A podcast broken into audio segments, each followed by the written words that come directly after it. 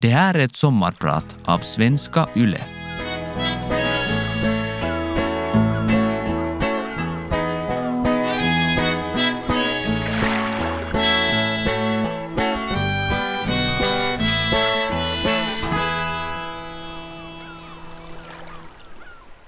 Precis när jag ska öppna bagageluckan för att sätta min väska i min kompis bil bländas jag av ljuset som lyser mig rätt i ansiktet.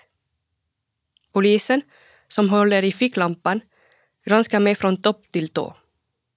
Med djupt röst ber han mig visa mina identitetspapper. Jag blir överraskad och osäker, men visar utan protest mitt finska I D-kort. Efter en snabb koll bestämmer han sig för att jag inte liknar personen på I D-kortet och att han därför måste göra en utökad kontroll på mig. I bakgrunden hör jag livebandet som spelar sjuttio-talscovers inne på Hangö segelförening. Tipsig och på glatt humör efter bubbel och dans med kompisarna skrattar jag till och tycker situationen är lite komiskt. Det kan ju inte vara något tvivel om att mitt I D är mitt, att jag är jag. Men där och då förvandlas den soliga Hangöregattan till en mörk mardröm.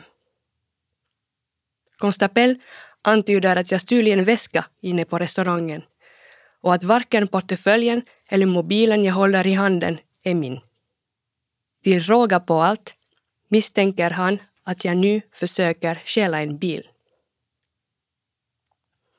Bakgrunden är att det kom i anklagelser från restaurangen om en ficktjuv med, citat, romani-utseende.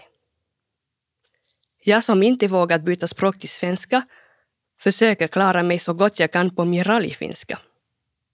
Jag förklarar att det är beklagligt med ficktjuven, men att jag knappast ser ut som en romani med mina dreadlocks och nya Henry Lloyd seglarjacka. Polisen rycker på axlarna. Enligt honom kan jag ha stulit seglarjackan från en öppen båt. Medan jag andas tungt och försöker hålla inne med orättvisan som bubblar i bröstet ber polisen mig visa mina armådror för att kontrollera att jag inte är heroinmissbrukare. Kontrollen på tjugo minuter är en enda lång serie av misstankar och absurditeter som jag förträngt och bara minns i flashar. Bottennappet kommer när jag ombeds bevisa att mina inkomster inte kommer från prostitution. Hur reagerar man på det? Efter flera försök att skydda mitt ego förstår jag att jag bara kastar bränsle på elden. Att det bästa jag kan göra är att svälja min stolthet och underkasta mig förnedringen. Skumpan jag nyss delade med mina kompisar byts ut mot en cocktail av ilska, skam och hjälplöshet. Jag minns inte hur kvällen slutade. Men jag vet att poliskontrollen på allvar sparkade igång en hel del existentiella funderingar. Vem är jag? Vad är jag värd? Varför är jag här? Jag heter Maïmouna Jagne-Soreau. Jag är doktorand i nordisk litteratur och din sommarpratare idag. Låt mig berätta varför jag är här. Maïmouna är namnet på ljusprinsessan i Tusen och en natt. Men det är bara min mamma som kallar mig Maïmouna. Och det gör hon bara när hon är arg. Alla andra kallar mig Maj. Det är både smidigare att uttala och lättare att komma ihåg. Jag är nyfiken, ambitiös, lite av en besserwisser, men ändå ärlig och rolig. Jag är nästan färdig doktor i nordisk litteratur vid Helsingfors universitet och Parisorbon. Jag undervisar i litteratur vid universitetet och franska vid olika skolor i Helsingfors. Dessutom skriver jag kolumner och kritik för bland annat Huvudstadsbladet. En del tycker det är otippat. Med min bakgrund borde jag ju egentligen vara någon annanstans. Eller? Jag föddes för tjugoåtta år sedan i Frankrike och växte upp i Saint-Léger-en-Yvelines en pittoresk gammal by på femton hundra invånare utanför Paris. Där bodde jag med min mamma, styvfar och fyra småsyskon. Som barn älskade jag klassisk musik. Längst inne i ett skåp hittade jag min döda morfars skivkollektion och bestämde snabbt att Mozarts Le Nozze di Figaro var min favorit. Eftersom mina föräldrar hade fullt upp med mina extremt busiga småbröder satt jag oftast ensam på mitt rum. Koncentrerat lyssnade jag på den komiska operan och lusläste texten. Musiken förtrollade mig. Jag ville sjunga, bli cherubino. Min familj är inte alls religiös, men under hela skoltiden gick jag själv varje vecka till söndagsmässan för att få sjunga och njuta av kyrkans akustik. Det var jag och ett tiotal pensionärer, så jag fick mycket uppmärksamhet och beröm. Jag blev van vid att vara solisten. Och jag var faktiskt duktig. Efter gymnasiet var det därför inte så konstigt att jag sökte in till Akademie der Kunst i Berlin för att bli operasångare. Tyvärr hade jag ännu inte fyllt arton år och fick därför vänta ett helt år på att få flytta dit. Under tiden började jag studera musikvetenskap vid Sorbonne universitet. Någonting jag ångrade starkt redan efter ett par månader. Stämningen var så otroligt tävlingsinriktad. Man skulle hela tiden bevisa att man var bäst och de andra värdelösa. Den egocentrerade aspekten av fransmännen som jag hatar så mycket blev så tydlig där. Jag ville fly undan den franska mentaliteten och letade febrilt efter annat att göra innan jag skulle bli operastjärna i Berlin. Lika otroligt som det låter så ryckte jag till när jag upptäckte Langs oriental et étude finlandaise, enheten för finska studier. Jag tyckte att det lät spännande och exotiskt och skrev omedelbart in mig på kandidatprogrammet. Nu måste jag faktiskt avslöja att mitt intresse för Finland vid det här skedet mest berodde på min förkärlek för symfonisk metall och framförallt bandet Nightwish. Någonting som jag inte berättar om varje dag. Finland var också bekant för mig genom min biologiska pappa. En man jag inte hade någon kontakt med under min uppväxt, men som hörde av sig när jag var sexton år och bjöd mig till Helsingfors, där han bodde med sin finländska fru. Återföreningen blev komplicerad, och min pappa är definitivt inte orsaken till varför jag bor i Helsingfors idag. Men trots den misslyckade första resan, då allt var mörkt, kallt och främmande, minns jag hur fascinerad och förförd jag blev av det finska folket. Någonting i stämningen, det personliga utrymmet, respekten och ärligheten mellan människorna. Det att man kan gå asian, rakt på sak, och inte behöver babbla på och låtsas att vara trevlig i evigheter. Hela det sociala spelet som jag annars är så dålig på. Helt enkelt ett perfekt land för en introvert som jag. I Sorbonne levde lyckligtvis de finska studierna upp till mina förväntningar.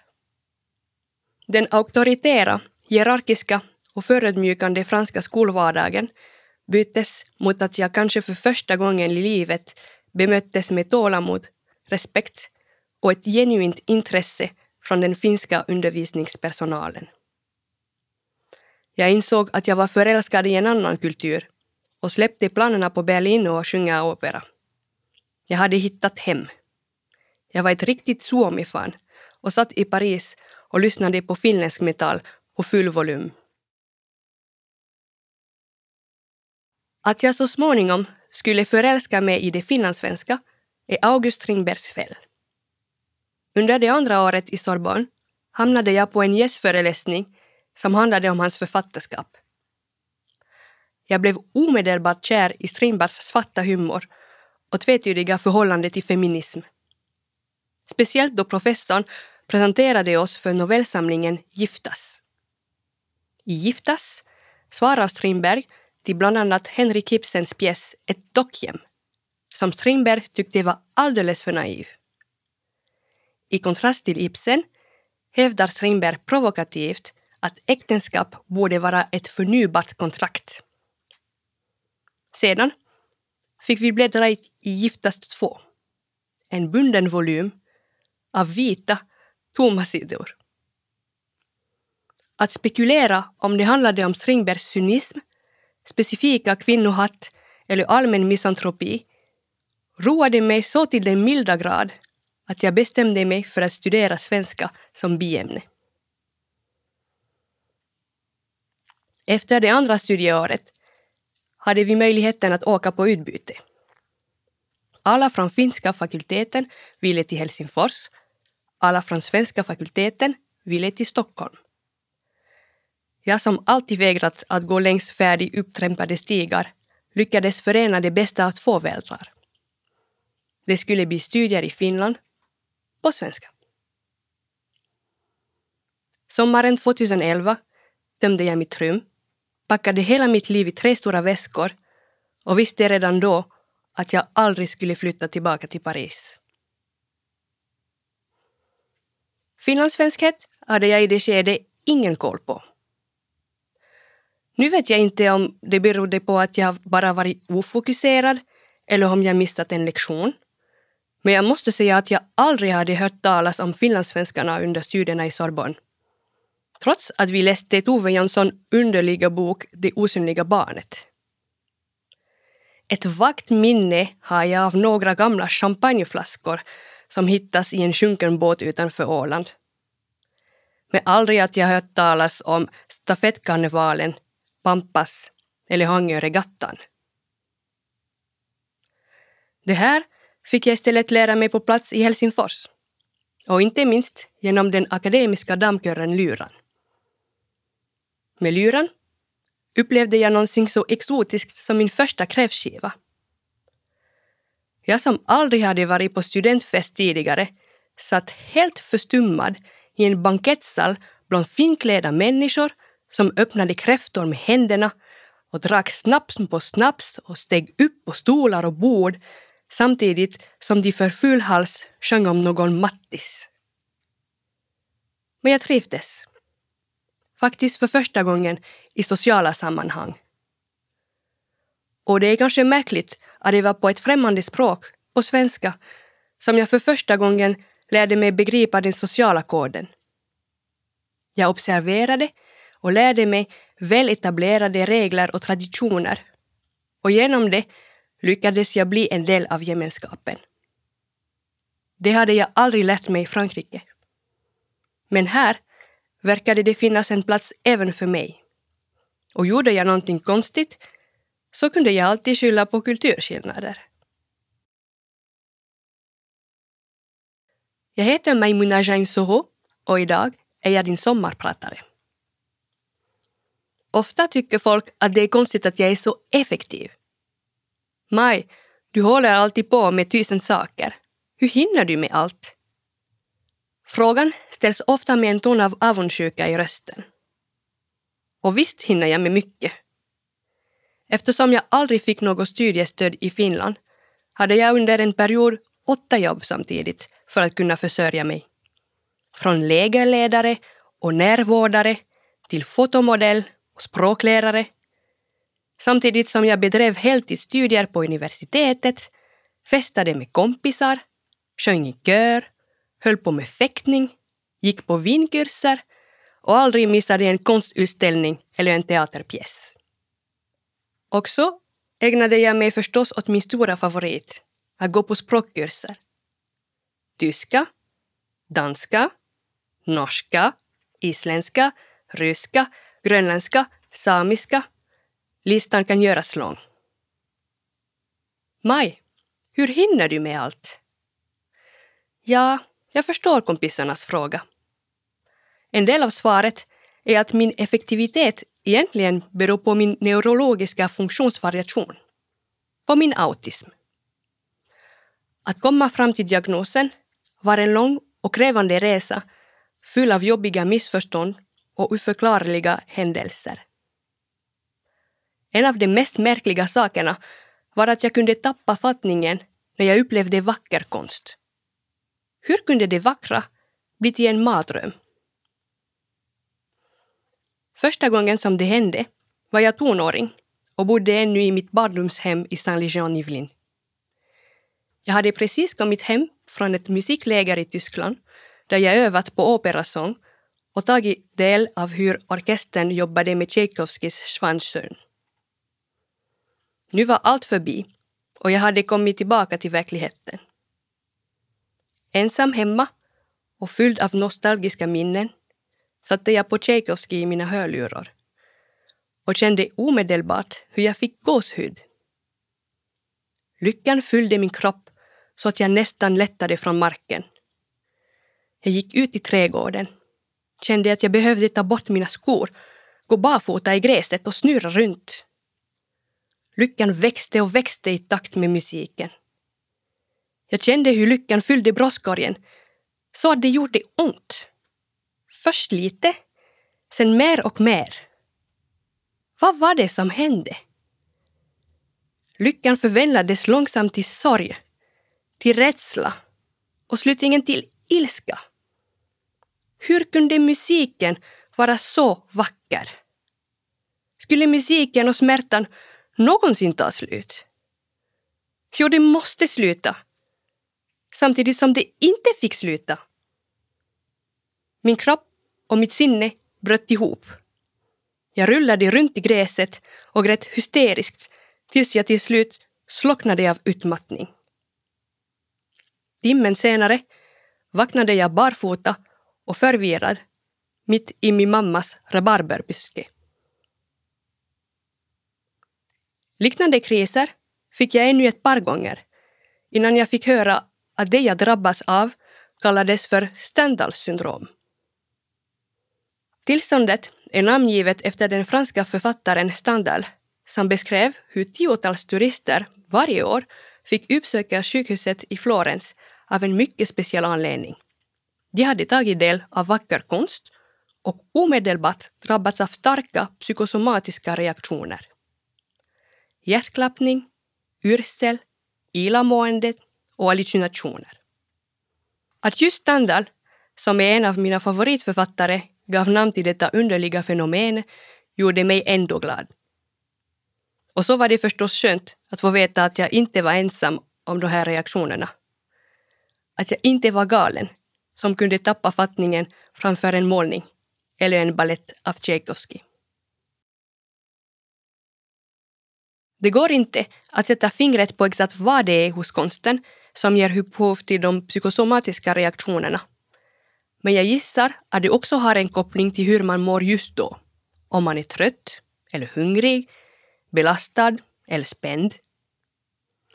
Då jag besökte Alvar Aaltos hem i Münksnäs var jag extremt förväntansfull. Eftersom jag är en riktig beundrare hade jag i förväg läst allt jag kunde hitta om arkitekten och var extra spänd inför besöket. Allt var så perfekt, väl genomtänkt i huset. Utrymmet så proportionellt och välbalanserat. Till slut blev jag så snurrig och panikslagen att jag mitt under visningen fick lämna mina kompisar och gå ut på gården för att lugna ner mig och få frisk luft. Stendhals syndrom har varit en viktig pusselbit som hjälpt mig se någonting större. Sedan ett par år tillbaka vet jag nämligen att jag har det som man tidigare kallade för Aspergers syndrom, men som idag betecknas som högfungerande autism utan intellektuell nedsättning. Inte alla som har Stendhals syndrom har autism eller vice versa, men i mitt fall kan min överkänslighet för konst ses som ett av många drag som ledde till min autismdiagnos. För mig har diagnosen varit en lättnad som hjälpt mig förstå varför vissa enkla saker är så svåra för mig. Varför jag är så hjälplös när det kommer till orientering och koordination. Varför jag varken kan cykla eller följa med en enkel koreografi. Varför stora folkmängder kan göra mig överväldigad och lamslagen och varför jag reagerar så starkt på konstupplevelser, men också på vissa ljus och lykter som kan få mig att både gråta och spy. Flera andra pusselbitar har också fallit på plats. Det är inte så konstigt att jag hatar den franska skenheligheten, fullproppad med dubbelmoral, vita lögner, konstant flört och ologiska sociala koder. Diagnosen har också lätt mig förstå varför jag ibland blir så hypnotiserad av mina sysslor att jag glömmer bort att äta och dricka. Jag har lärt mig att det är tack vare att min hjärna är kopplad på ett annat sätt som jag haft så lätt att lära mig så många språk och anamma olika kulturer och så mycket kunskap på så kort tid. Svenska lärde jag mig till exempel på två månader, främst tack vare Solsidan och Veronica Maggio. Grammatik och prepositioner har jag visserligen fortfarande svårt med, men jag brukar köra på mitt motto fake it till you make it. Om jag inte kan ett ord på svenska byter jag bara ut det mot ett franskt och lägger på ett svenskt uttal. Det funkar förvånansvärt ofta. Fauteuil, entrecôte, événement, garderobe. Ja, ni hör själva hur lätt det är. Det som alltid intresserat mig med språk är hur språket blir en nyckel till en kultur och vidare till en litteratur. Efter att ha studerat de nordiska språken fortsatte jag med att ta en magister i nordisk litteratur vid Helsingfors universitet. Den sista kursen handlade om att skriva litterär kritik och journalistiska artiklar. En uppgift bestod av att läsa den danska palestinska poeten Yahya Hassans självbetitlade diktsamling och på basen av den skriva en debattartikel. Jag gjorde uppgiften med glädje och var särskilt nöjd med valet av verk som jag tyckte var mycket inspirerande. Men när jag väl lämnat in min uppgift och läste de andras texter slogs jag av skam och pinsamhet. Jag hade tydligen helt missförstått dikterna. Medan jag hade skrivit flera sidor om hur jag hade skrattat vid läsningen och tyckte att Hassan påminde om Voltaires Candide med sina ironiska inslag och upplysta sätt att kritisera samhället, hade de andra nio kursdeltagarna alla skrivit allvarligt om svårigheterna med islam och invandring, patriarkalt våld, bidragsfusk och förortsproblematik i Danmark. Jag övervägde först att låtsas vara sjuk när vi skulle diskutera varandras text, men ändrade mig i sista stund. När jag fick argumentera för mina tankar blev mina medstuderande först lite skeptiska. De flesta verkade undra om det var rätt att läsa texten ironiskt.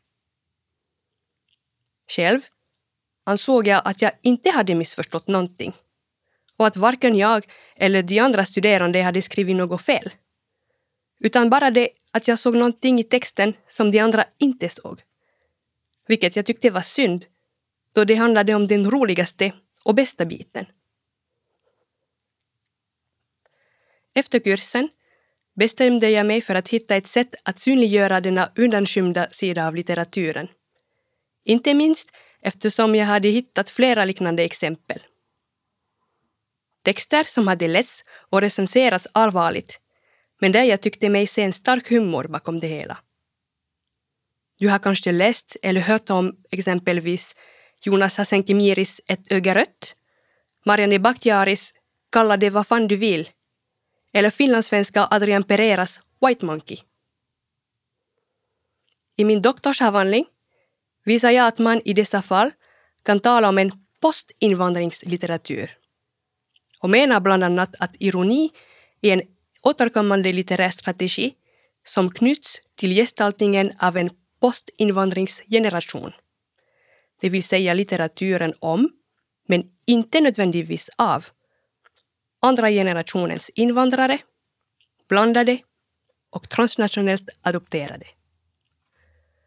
Alla dessa icke-vita människor betraktas allt som oftast som invandrare och blir offer för rasifiering och tilltalas till exempel automatiskt på engelska.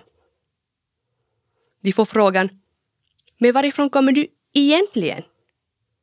Trots att de är födda och uppvuxna i Norden och oftast inte allt känner att de hör till någon annan kultur än den nordiska. I litteraturen som gestaltar postinvandringsgenerationen finns ett ironiskt spel gentemot den implicita läsare som anses vara vit och mycket välvilligt. Inbyggd i texten finns faktumet att den vita läsaren inte förstår hur exempelvis frågor om ens ursprung eller en exotifierande komplimang om ens annorlunda hår egentligen är en form av mikroaggression och en del av en rasistisk paradigm. Litteraturen poängterar den vitas problematiska beteende, men oftast just ironiskt. Det tragiska med ironin är att den inte alltid upptäcks, och många har tendens att läsa postinvandringslitteratur bokstavligt. Jag hoppas därför att min avhandling ska synliggöra fenomenet och uppmanar till en bredare och mer nyanserad läsning, så att läsaren inte trillar i fällan och per automatik rasifierar postinvandringsgenerationen. Själv hör jag också till postinvandringsgenerationen. Jag är mixed-race, det vill säga att jag har blandad etnicitet med en vit mamma och en svart pappa. Men i Finland är jag kanske först och främst en invandrare. En välintegrerad sån till och med. Dock tar jag jantelagen med en nypa salt. Ska jag berätta för dig vad jag är värd, så svarar jag tillräckligt mycket. Lika mycket som dig i alla fall, och nog inte mindre. Tillräckligt mycket för att inte låta en idiotisk polis på Hangöregattan spoliera festen. Tillräckligt mycket för att vara här. Min pappa är svart och kommer från Gambia. Jag, som är uppvuxen med min vita mamma i Frankrike, har aldrig förstått det exotiska som människor ser i min blandade hudfärg. Den glömmer jag faktiskt oftast. Och det tog mig en lång tid innan jag förstod att poliskontrollen under Hangöregattan handlade om etnisk profilering.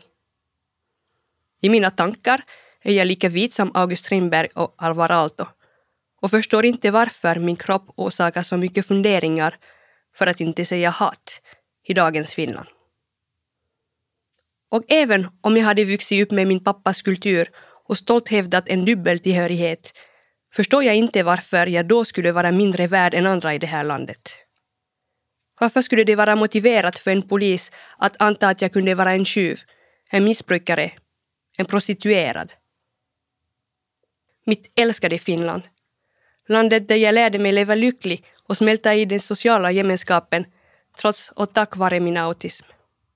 Landet där jag omedelbart kände förtroende och respekt. Det landet svek mig. Och dessutom på den mest finlandssvenska av alla platser, Hangöregattan. Jag som alltid haft en beundrande respekt för myndigheterna hoppar nu för tiden till och börjar gå snabbare så fort jag ser en polisbil. Det är klart att det också finns en massa underbara poliser. Men skadan är gjord och traumat har hetsat sig fast. Ändå förblir jag optimistisk. I samband med både min integration och mitt forskningsarbete har jag sett så många positiva förbättringar att min kärlek och tro på Finland bara fortsätter att växa. Kanske är det så att det är först när förälskelsen sätts på prov som man kan utveckla djup tillit. Stödet, engagemanget och empatin jag fick av mina medmänniskor efter händelsen under Hangöregattan fick mig inse att jag i alla fall inte är ensam om att känna att sånt inte kan tolereras och att jag kanske därför behövs mer än någonsin i Finland. Att min röst måste höras. Att flera icke-vitas röst måste höras. Någonting som långsamt men säkert börjar hända. Oacceptabla rasistiska incidenter fortsätter tyvärr att hända. Men jag tvivlar inte en sekund på samhällets styrka och finländarnas välvilja. Allt det vackra som nådde mig hela långa vägen från Helsingfors till Paris. Efter snart tio år i Finland känner jag i alla fall att jag vill bli här resten av mitt liv. Jag vill sjunga snabbvisor och läsa och skriva om spännande finlandssvensk litteratur. Jag vill vara som alla andra och därmed göra skillnad. Jag kommer applådera varje steg som görs mot en mer inkluderande samhälle som gynnar alla. Och vem vet, en vacker dag kanske jag besöker Hangöregattan igen. Ni, ni ska veta att jag tackar ödmjukt för att jag får uppleva detta med er. Vi fortsätter seglatsen tillsammans. Jag heter Maïmouna Jagne-Soreau och jag har varit din sommarpratare.